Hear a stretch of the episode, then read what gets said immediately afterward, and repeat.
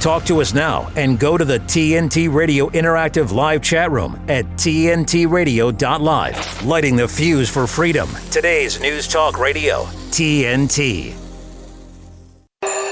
Today's News Talk Radio, TNT, with Joseph Arthur and his Technicolor Dreamcast. Well, in the topsy turvy world of live radio, sometimes you get a no show. And we got one of those, Travis Warren, who is a really good friend of mine who's supposed to come on.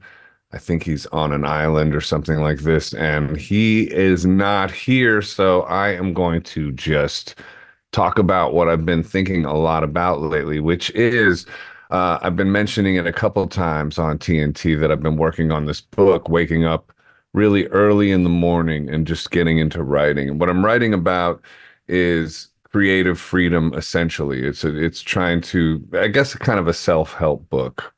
But um, in the writing of it i realized that it's sort of self-help is inextricably linked to spirituality and um, and just becoming a free person and overcoming sort of demonic strongholds and it veers in the as i said in that last story about my bikram yoga class it, it, it veers into talking about god because it's difficult not to. Um, this morning i was writing about the concept of being born again and how um, when you know a few years ago and all throughout my life if i heard somebody say they were born again i would have thought they were crazy uh, that was born again was code for a religious lunatic. And um you know and there's a lot of people that claim to be born again but they go on acting in sort of ways that don't that that would betray that label. Um and so obviously you know it's a problematic concept.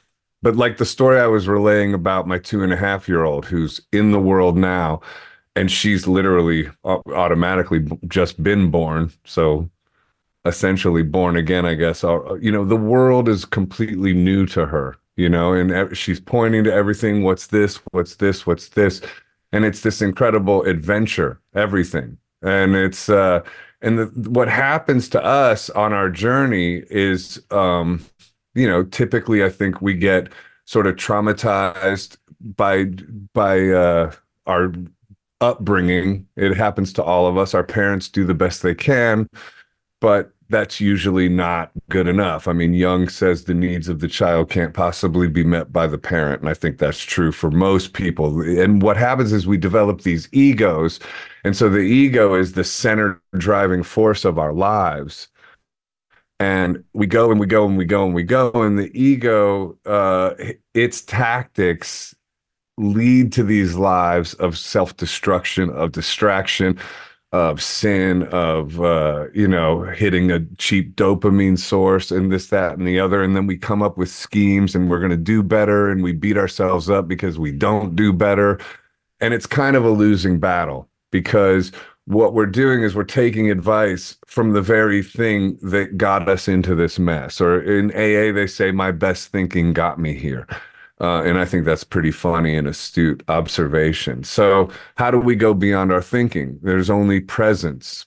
And so, the concept of being born again is when you flip from an egocentric life or a life led by thoughts into a life led by presence. So, if you're sort of the percentages are I'm 90% thought based. I'm 90% identifying with the swirling thoughts in my head, and I'm 10% of the time present.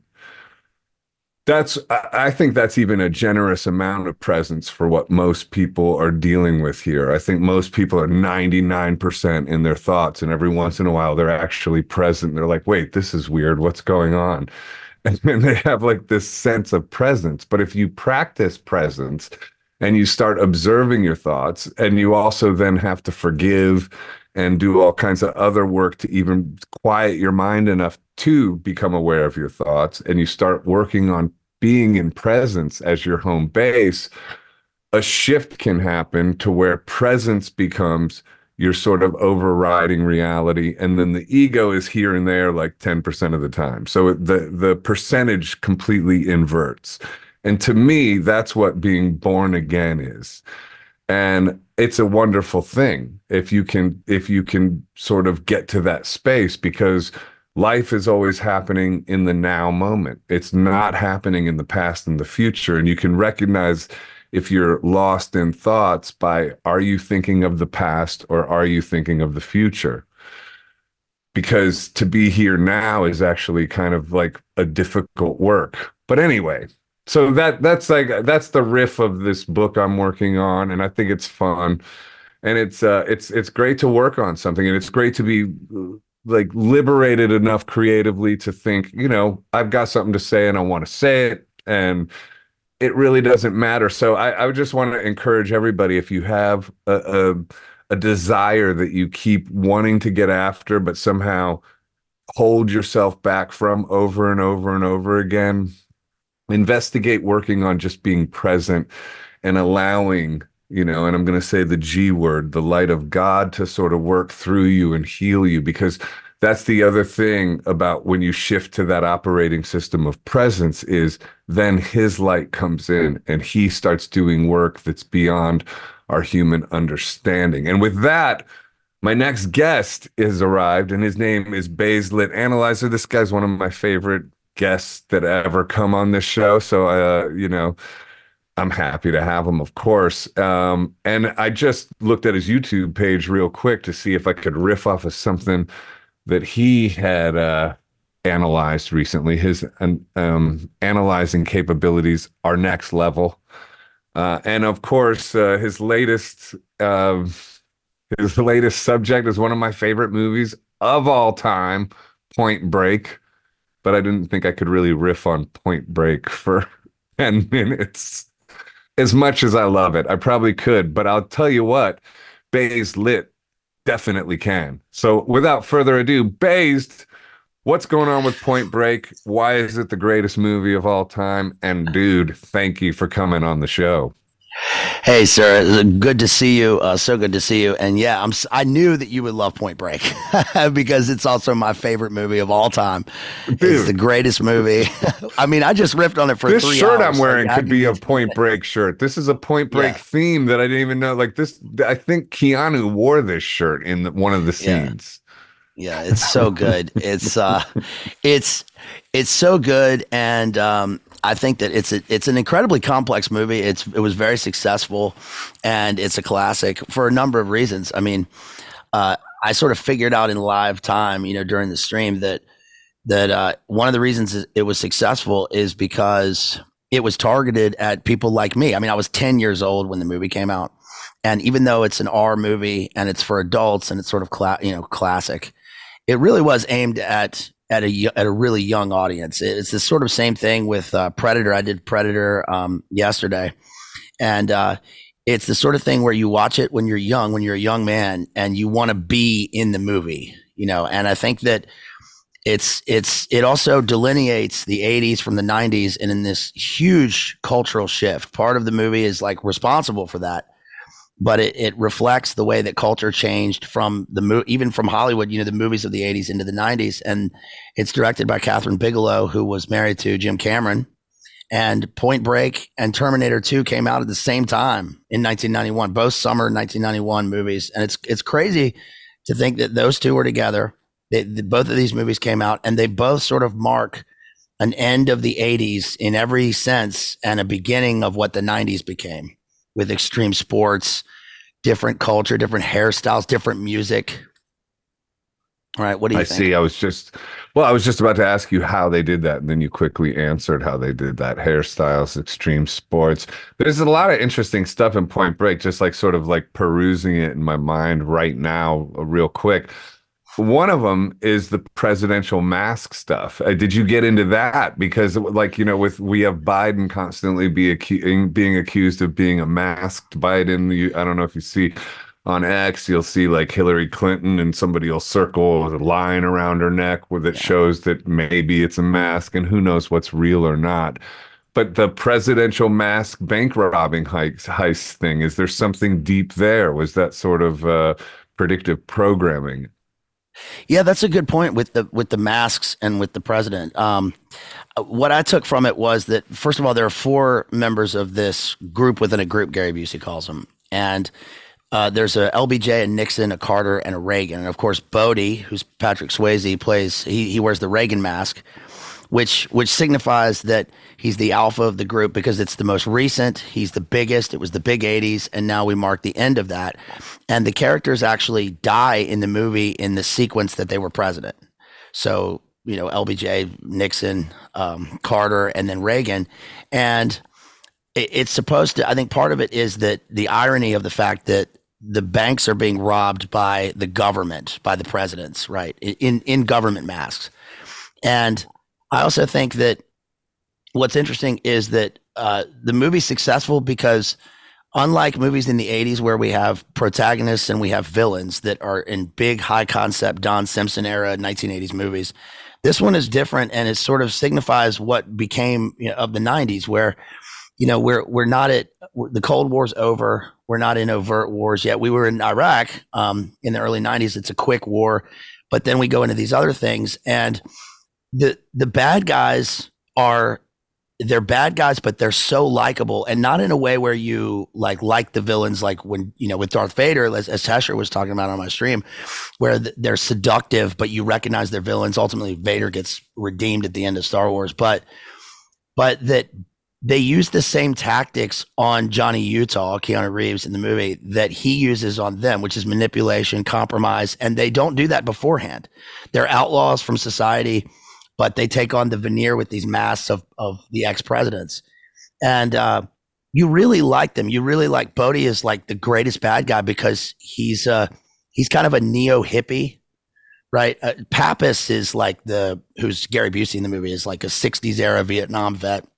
We have a new image of the FBI in the movie, which is like clean cut John C. McGinley, but it's also big data, uh, and it's a younger audience. You know, it's a younger uh, recruitment tactic because Keanu Reeves is, you know, the new guy in the FBI. But the bad guys are very seductive, like they're they're outlaws in a kind of real proto-American tradition. Um, they're bank robbers, but they're also look, searching for their endless summer.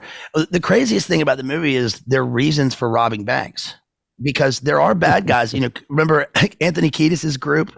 They're like wild. They're like swerving on the highway, and they're all like, right. there's meth involved in all this stuff, and they're you know but the real bad guys in the movie, they don't have expensive cars. There's nothing to show on the outside for them robbing banks. It's just a, it's almost philosophical or Zen for Bodhi, yeah. right? Um, that they're doing this to be outlaws from the rest of society. Like that, like Bodhi talks about society as if it's normie, right? Mm-hmm. And these people in their metal coffins, man, you know, they got no idea of the ocean and its power. I mean, it's like nature oriented, right? it's very good. It's dude. interesting because it's a psychological study too on how we can delude ourselves into into doing stuff that we sort of frame as heroic, but actually is misguided. I mean, Bodhi's an, a good example, and he's infinitely yeah. likable, and they do. Um, you know, cultivate a true friendship. It seems, uh, yeah. Bodhi and, and Johnny Utah, and um, yeah but just that whole aspect of framing something convincing yourself of something that it's okay even though deep down you know you're off off track i mean and we all do that right.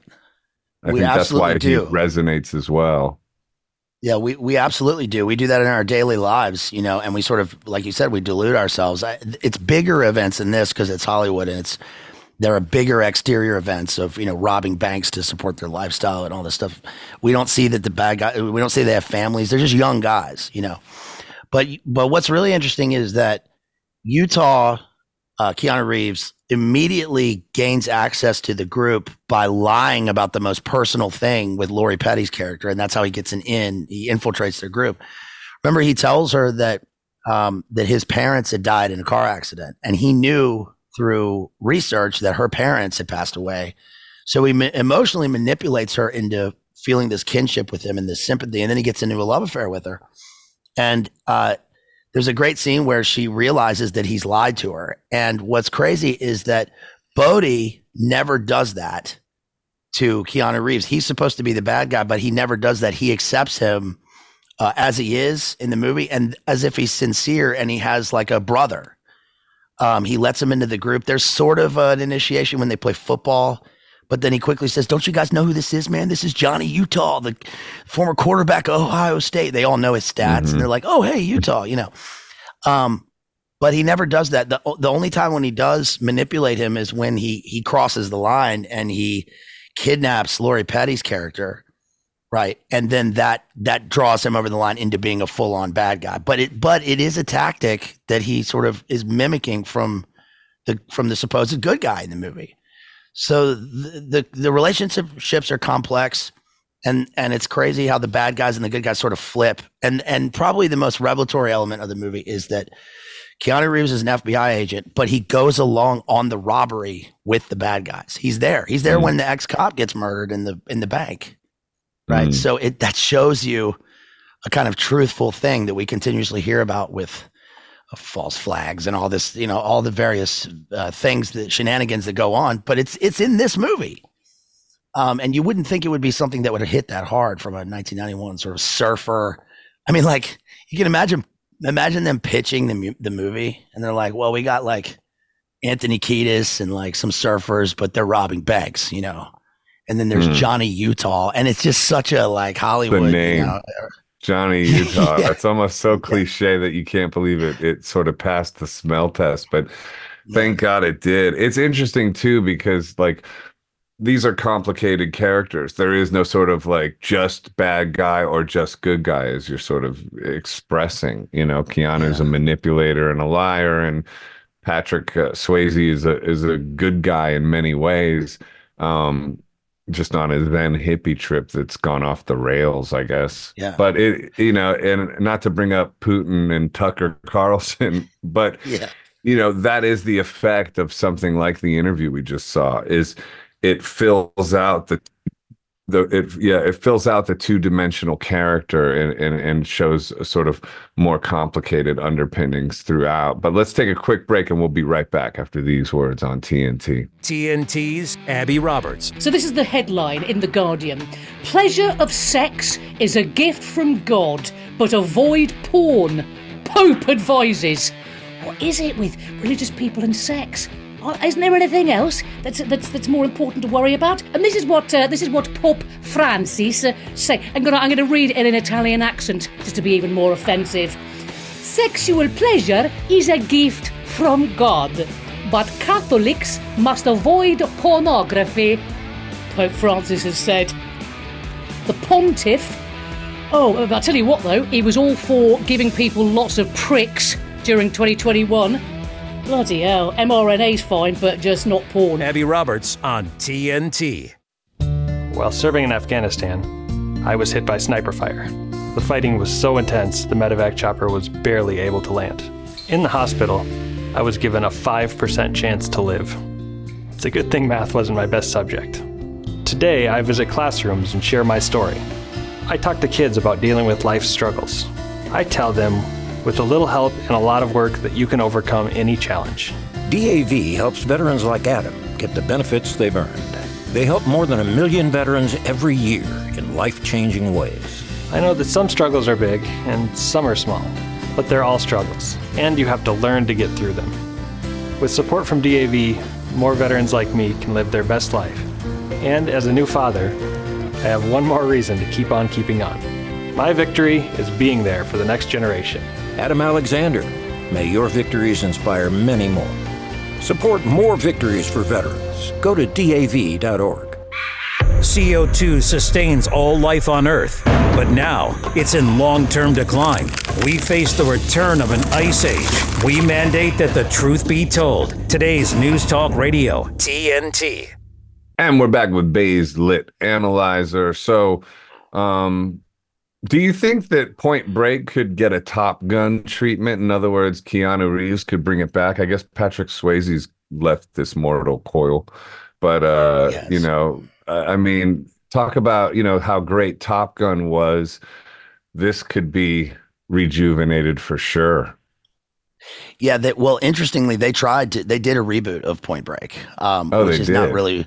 They did, and exa- exactly, uh, it's not even worth. You know, they tried to redo it for today's sort of youthful generation and make it more extreme, but sort of more stylized in a in a weird way because the movie's already stylized, but it's because it's the '90s. They tried to reboot it. It didn't. It's you know, it's it's it's what it's whatever, but um, it's not it's not the original. Uh, with with Top Gun, I mean, the Top Gun thing is is actually very important because the Top Gun Maverick movie came out at a time when movies weren't being made and the whole world was shut down. And I don't really put any stock in the Oscars except for a, a few different for a few different reasons, but they owe Tom Cruise an Oscar. If that's what they use as their thing, then they owe him an Oscar because just for the simple fact that he executive produced the movie and then it saved the the film industry. Movies that are that big uh, allow lots of other independent movies to be made just with the money alone, and it it sort of gave people one thing to that was a spectacle that was outside of all the events that we were seeing um, that allowed them to sort of just like release and have fun and I think it's great. I, I, I like I like Tom Cruise. I think Tom Cruise is the great Hollywood guy. Um, but I don't see that happening with with with Point Break because of the lack of the patriotic element. Interesting. Yeah, I I mean I totally agree. I you know the thing is I like an art arty film as much as the Mhm. next guy. Back when I was younger, we would always go to what was it called Kim's Video on on Avenue A and you know Yeah. peruse all the sort of artsy films and be hipper than hip with what we chose and it was like the same thing as going to the record store and like finding the most far out music and you know strapping your identity to that and that you would never like sort of like in a in a New York City party if somebody said hey what's your favorite movie you would never say Point Break you know in those days right. or Top Right. Gun but uh, like the fact of the matter is some of this stuff that's like entertainment that's that's just so good you know and yes. uh, that it, it, it sort of defines an era and it does get overlooked at the big award shows because it's not considered important but then as Right. time passes it turns out to be actually important it actually because it defined an era you know top gun is a good Yeah. example of that and i think maverick like you you're saying and expressing will certainly be that too and you know think about you know 20 years from now people are going to still be watching that because it's so well done and so entertaining like that counts for something as well It does absolutely. It, it counts for no matter what the film is. It, it, it can be the most intellectual film, but if it's not exciting in a way, and not just I'm not talking like blockbuster Hollywood action exciting. I'm talking that you relate to the characters in the story and that there's something visceral about it. Then it doesn't matter. It won't work. Um, and it, it's funny you bring up the Top Gun thing and Point Break and like Art House and also Avenue A because I lived on East 11th between between A and B. so uh, I dude i lived on what you- A- i lived on avenue a between 10th and 11th for during you know early covid days i was right there That's crazy. Uh, Alphabet Yep. City. Right. Um, So, Mhm. so, um, but there is a movie so you remember kim's called- video you remember kim's Mhm. in two boots and renting movies there Yeah, yeah. And I lived, I lived, I lived right around from the corner from Tompkins Square Park, and uh, yeah right by Charlie Parker's house. Yeah, yeah. I lived next door to the the dude who did Super Size Me. Remember that michael movie moore about Mc- oh no no no no not michael the other moore, guy, the- Morgan kid, Spurlock. yeah. Yeah, Right. The guy lived next door Yeah. to me in the apartment building next door, and all that movie made me want to do was go to McDonald's on First Avenue. so, but but um, there's a movie called I think it's I think it's Destiny Turns on the Radio. It's one of the movies that Quentin Tarantino didn't direct, but he acted in. And there's a great monologue, classic monologue that he has where he talks about Top Gun and he says uh, what the movie is really about, man. That you know that that Maverick and Iceman are actually in love. It's that you know it's a it's a it's a funny clip from the movie, but but I think that's important in this sense because Tarantino is one of the guys in Hollywood lore that sort of represents the crossover from independent movies to big movies. And Right. it's funny that one of his big monologues as an actor is about Top Gun. So it's it's edgy. It's it's edgier than people give it credit for um, to discuss you know such things. And and and part of the reason that Point Break was so successful is because It's got real surfers in it. It, it had Anthony Kiedis like right around the time of Blood Sugar Sex Magik. He's in the movie, right? That will be a waste of time, right? Um, Mm-hmm. And it's like it's like a grunge, you know, LA version of a grunge movie. It launched like MTV Sports and all this stuff. Um, but I think it's also important for now because with the Oscars coming up, the big movie of the of this past year, the most successful movie was Barbie. And although Barbie looks like a blockbuster Hollywood movie, and it was because it's a doll that every you know every every um, girl had and all this stuff, it's actually an independent movie at heart, right? It's like is it Greta Gerwig, um, and it and it kind of functions like a it's got a independent film sort of like sense of humor about it. And I'm not saying anything. I'm not judging the movie good or bad in this instance. I'm just saying it, that's the reason that the movie worked. In the mid 90s, there was a big thing with Fargo and a bunch of the independent movies where they finally got recognition as major movies in Hollywood. And I think Mhm. Hollywood is sort of always late to catch up on those things. Um, but but those movies are a few and far between now. You know, there's hardly there's hardly anything um, that we can latch onto as people, like with mm. real human beings and real real situations. Yeah. now, so. Well, the Coen brothers did it too, but there's there's certain people that make it arty enough and it's not cheesy, like with the Coen brothers, Yeah. for instance, where it's like independent spirit. It's very entertaining and it's art artful enough and, and well done enough that it garners Oscar attention. But what I'm what I'm saying is you gotta like give a little of that to the cheesy flicks. I mean, Rocky is an example of one that just Yeah. absolutely uh did that because it was so moving and so well done. But it has like cheesy connotations. But then as the series went deeper, Rocky two, three, four, it gets like sort of cheesier and cheesier. And then so of Yeah. course it gets completely overlooked. So I think that they need to give like sort of uh not be so repelled by cheese factor. Let, allow for a little of it. Cause because uh Yeah. you know as time moves on, we see these movies are sort of deeper than maybe at first glance. Yeah, they've got to. They've definitely got to give a, a spot for a sense of whimsy, right, and irony, Right. and and and without crossing over into to topics that they do that that are temporary. For instance, if they use humor, then you know it's a sort of a temporary humor. It has to be something that's that's sort of classic. And I guess the way that they do that is by playing the truth of whatever it is. So even if it's funny and it's ironic, it has to be truthful. It has to be something that people relate to uh, on a human scale and even you know on a personal level and for years to come uh, is what Mhm. make I mean because because Point Break and Rocky and Predator and Lethal Weapon and Die Hard I mean big movies have to have a sense of of humor about them uh, even though they um, can be about the worst like hostage situations and the worst things you Mhm. have to have things that relate to the audience the, Don Simpson and Jerry Bruckheimer did this really well like I mean they did this with um, even Armageddon or uh, Bad Boys.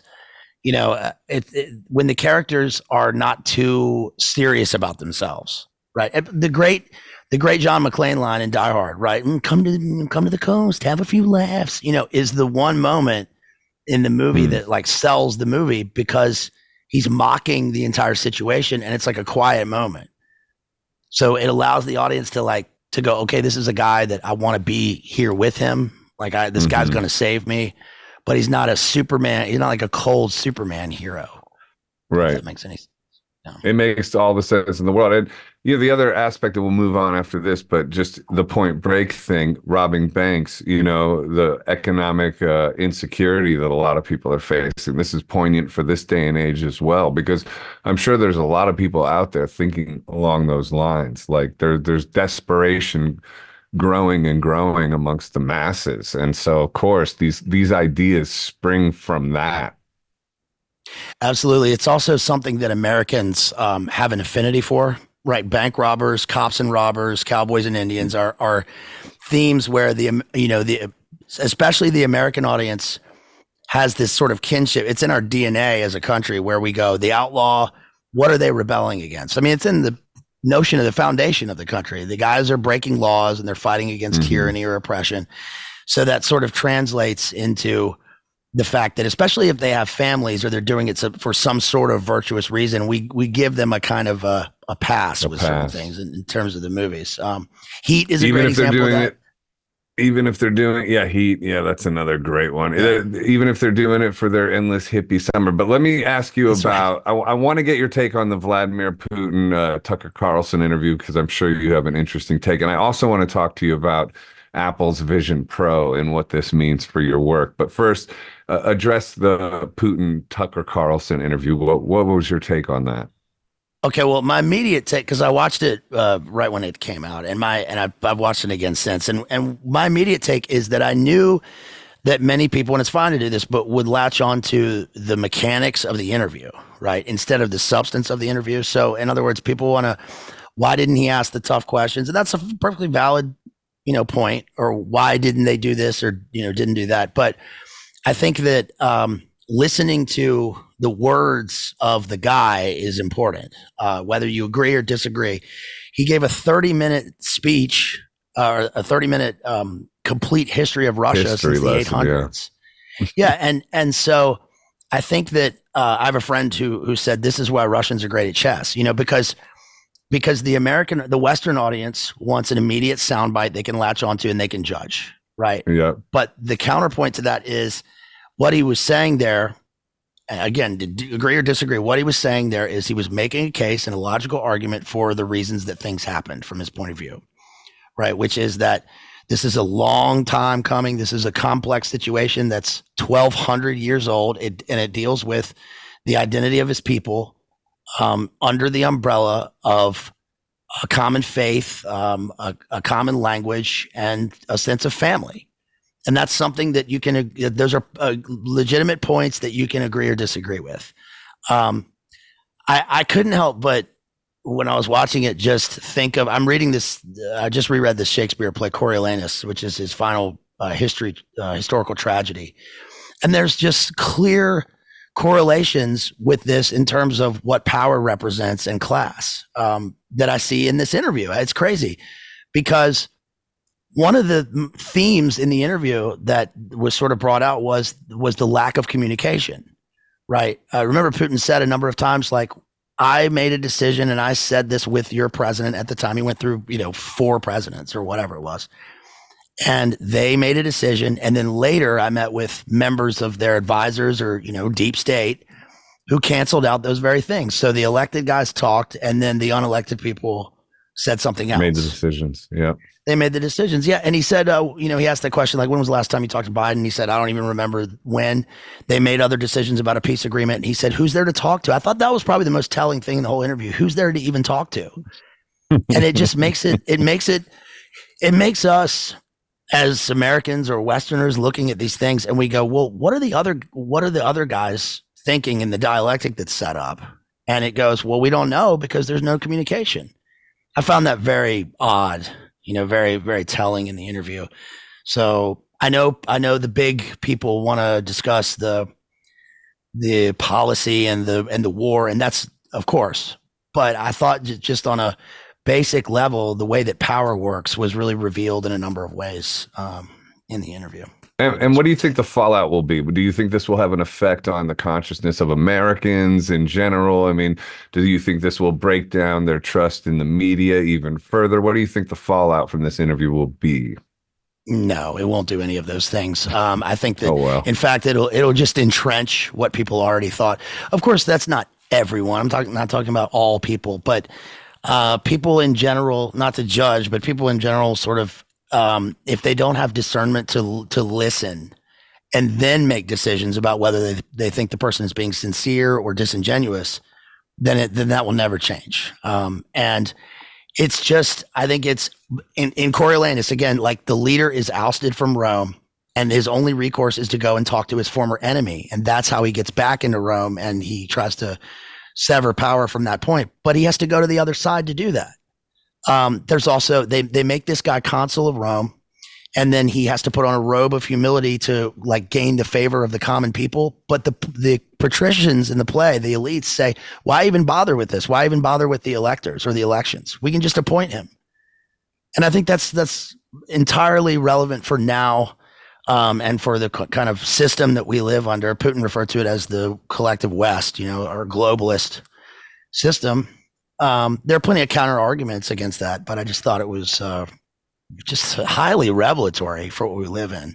People just need mm. to watch. Most people won't even listen or watch it, right? Or they'll read the tweet about it, um, but won't listen to even a 30 second soundbite. So, you know, uh, that's not to say I don't, I don't have faith in could, the way people are, but I don't know. Yeah, I don't know how you could ignore it. I, w- I watched it, you know, the moment it was released, and I watched all of it. I mean, it oh. was it was fascinating. I mean, we've been living over this hangover for a long time, and I wanted to hear from the other side. I've read speeches by him before, so I, I kind of knew what to expect, but it was interesting for sure. All right, let me take a quick break, and we'll be right back after these words on TNT. With his expert analysis and opinion, this is TNT Radio's Timothy Shea. Oh no, could the squad soon be a thing of the past? Well, based on the hot water that Democrat Representatives Cori Bush from Missouri and Ilhan Omar, her brother's wife from Minnesota, are in, all signs point to yes. Outcome likely.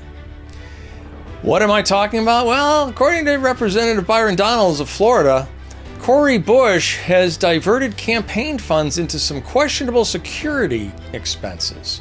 And Omar was filmed in Somalia saying she's Somalian first and Muslim second.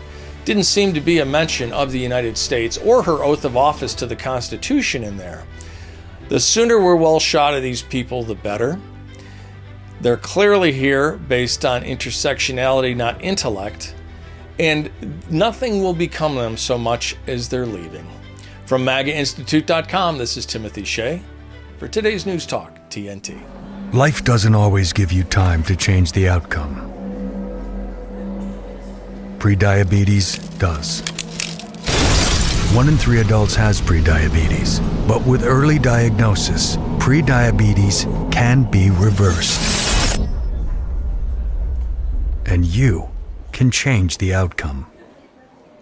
Take the one minute prediabetes risk test today. Go to doihaveprediabetes.org.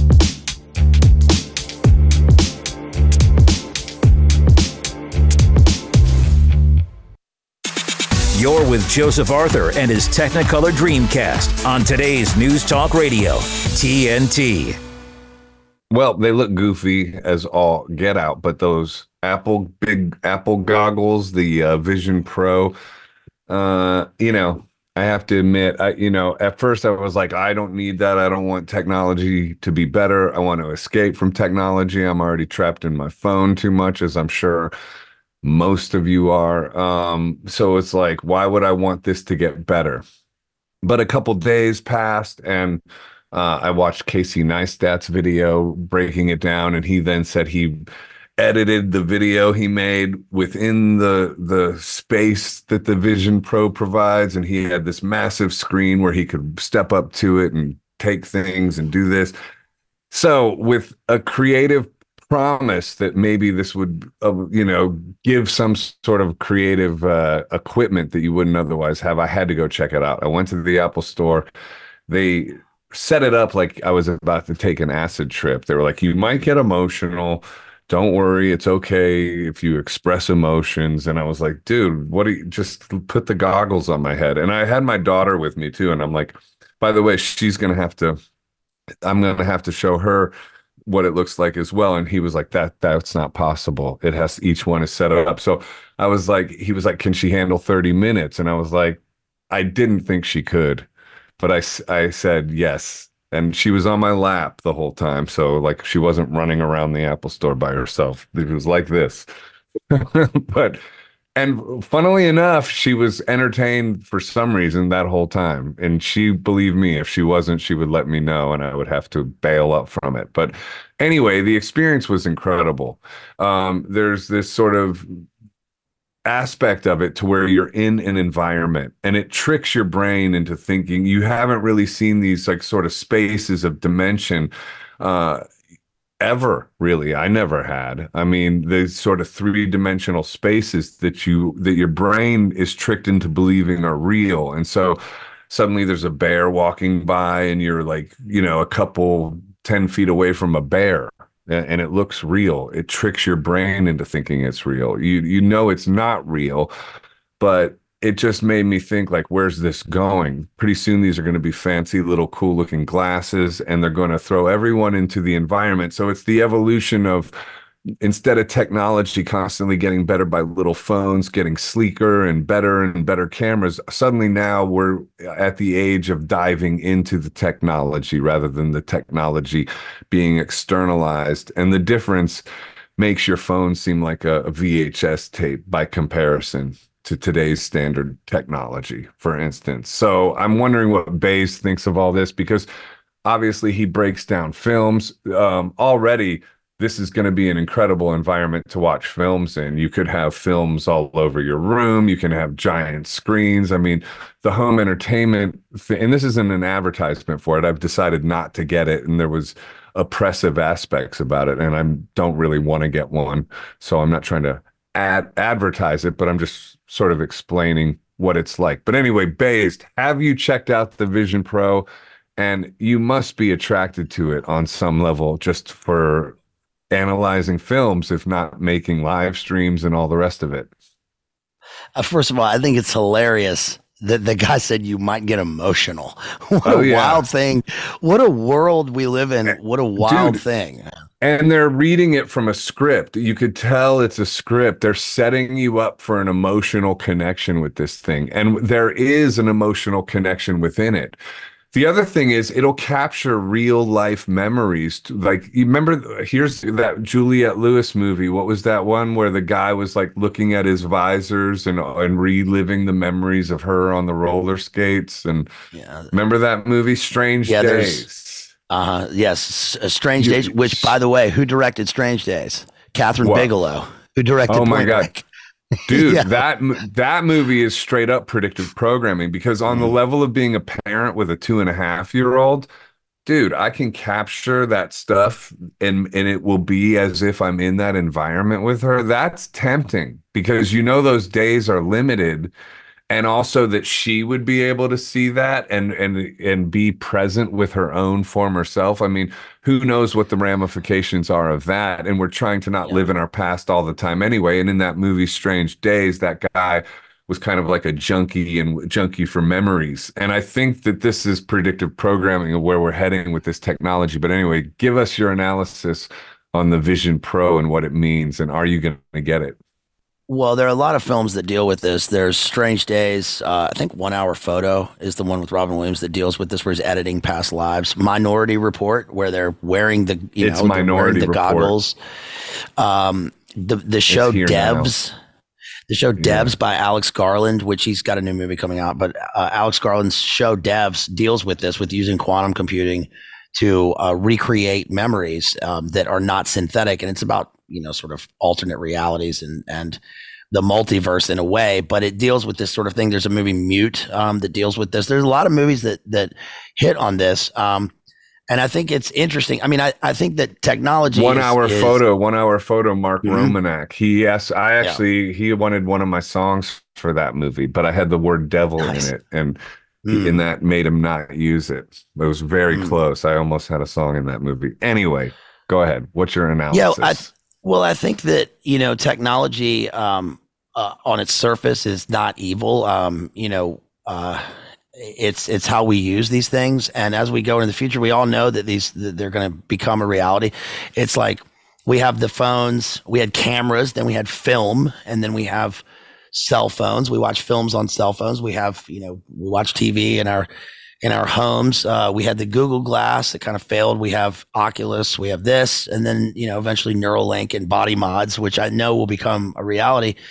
But I think the the the danger is when we start to, like you said, trick our minds. When we start to trick our minds into a false sense of what's real, right? And it's fine. It's fine because art it, you know is reflective of reality. It's something outside of ourselves. We're recreating beautiful scenes and and it can i'm sure it can be used for uh, you know mind exploration and and and exploring the world around us and informing us and all of those things. Um but again it's it's discernment and the danger of of sinking into that as life and especially when it comes to memories um, and memories of loved ones. I think it's particularly it can be it could probably be in, particularly insidious. Uh, maybe people said the same thing about when they had the daguerreotype in the 1800s. Uh, you know, how, how are you going to make this devil image of a of somebody who's not there? He's on a piece of paper, but but it's what we put into it. Um, I'm certainly, you know, interested in all these things, and I and I like technology. Look at us; we're here talking now live, and you know, people all over the world, and we can do this in real time.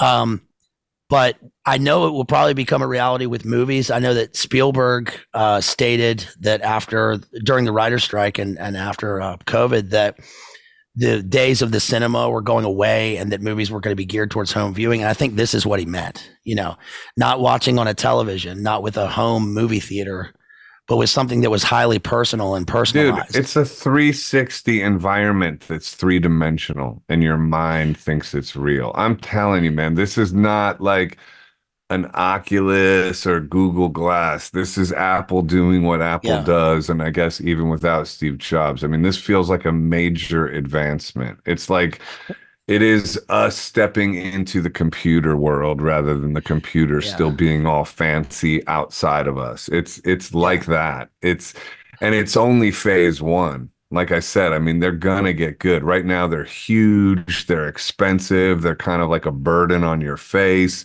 They look ridiculous. But imagine when they're Ray-Bans and imagine or when, when or when they're body mods when they're when they're clipped onto your eyelids, right? And yeah, or contacts. A, you have a Neuralink, right? You know, yes. and dude, you you look you look at the thing and you close windows like this, you swipe like this, it rec- it, it sees where your eyes are going. Your eyes are now the mouse. It's it's wild. Yeah, yeah, and it's and, not and glitching. I'm sure that's crazy. Maybe this is maybe this is the big technological great leap forward that you know we've had a uh, a dearth of technology for so long where nothing's really changed. Is that the right word? Dearth? I think so. We, we, we've nothing's really changed. Right? We had the iPod and the and the smartphone, but nothing's really changed in a huge way uh, in all this time. Right? We get little modifications, and maybe this is the the big next step, like the leap from you know the Walkman to the the smartphone, um, but in a bigger in a bigger virtual, you know, immersive immersive environment. Um, there you know imagine imagine watching a movie at like your, the greatest movie theater of all time but that's in your bedroom. But here's one aspect of it that's kind of weird is at, at currently and maybe you can if you have two of them synced or something but they're very sort of a, it's a solo enterprise. You can't share the experience. My instinct yeah. was to try to at least share the experience with my daughter and blow her little mind you know? Uh, but I, I couldn't do that. And so that's yeah. funny it is a solo thing. It is a lonely thing.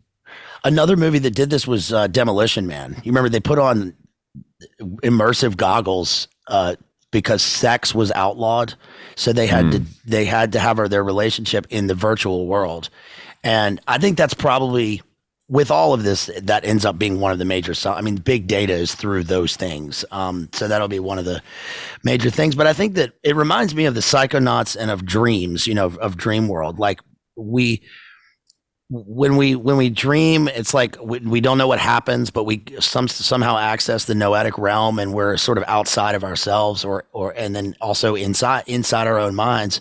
And this seems like a not on its surface, but but that level of detail and that level of living in an alternate reality seems to be like something that's uh, psychic driving or uh, to have a clear a, a clear insidious intent. Um, and i don't know if you know who knows if that's the case and everybody will make their judgments with those things but i'll be interested to see the developments and how how accessible they are also how much do they cost 3500 bucks i mean that's pretty prohibitively expensive but I, you know the the main concern too and i guess online people were complaining that they couldn't access porn on it i'm sure they'll be but able I mean, to as yeah. soon as they're able to and as soon as there's yeah. little like a little like flesh bot i mean there's going to be people that yes. are going to be dying in their bedrooms for sure i mean yeah. it's they will not be able to leave it'll be like it'll be too intense i think the you know. There there was a there was another film that came out. I just remembered i, I did an analysis of another film uh, the harry styles film. Um, i forget the name of it but it came out last year which dealt with this exact thing. They're living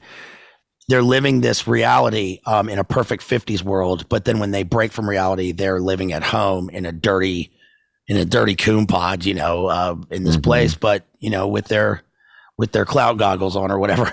Um, but it, it just, I, I don't know. Um, I, I, it's interesting to hear you talk about the success of it and how immersive it is and how it's it's a completely 360 degree environment and uh, but bears walking out into you like when you're trying to cross the street walking with this thing. Is crazy. Dude it's nuts. It's really really nuts. And of course it's it's phase one but Mhm. you know I, I i I think it's what it's going to ultimately happen is people are going to become really confused about what is a digital landscape and what is reality. And those worlds are going to blend ever more. And reality is going to have more digital elements. And then obviously, digital reality is going to be, um, you know, much more accessible and everyday. People are going to be walking around with these glasses and in these digital landscapes. And there will come a time when um, reality and digital reality are sort of so intermingled that people really don't remember which reality they're in. yeah um, there's uh, obvious ethical questions uh, dealing with this with what's real and what's not and how much one bleeds into the other and what are you responsible for anymore right how, how can you even tell the difference um, i'm sure we'll we'll come down the line uh, Norm Macdonald has a great comment on this just to bring up i always try to bring up Norm Macdonald because he had a brilliant comment dealing with this which is that um, in the past, you know, you couldn't look at pictures, but in the future, you'll be able to look at your your you know here. You want to see every moment of my life ever. You know, here you are. Alan. In the past, there was one picture of a granddad slopping his. I know. Van Gogh. There's only one sh- shadowy picture of him at the Van Gogh Museum. Bazed Lit, thank you for coming on the show, man. Always a pleasure to talk to you. Tell people where to find you, real quick. Yeah, find me at Bazed Lit Analyzer at YouTube. Uh, thanks a lot for having me, sir. Very good to see you. Again. Thank you, Bays. I'll talk to you again soon. Thanks for coming on.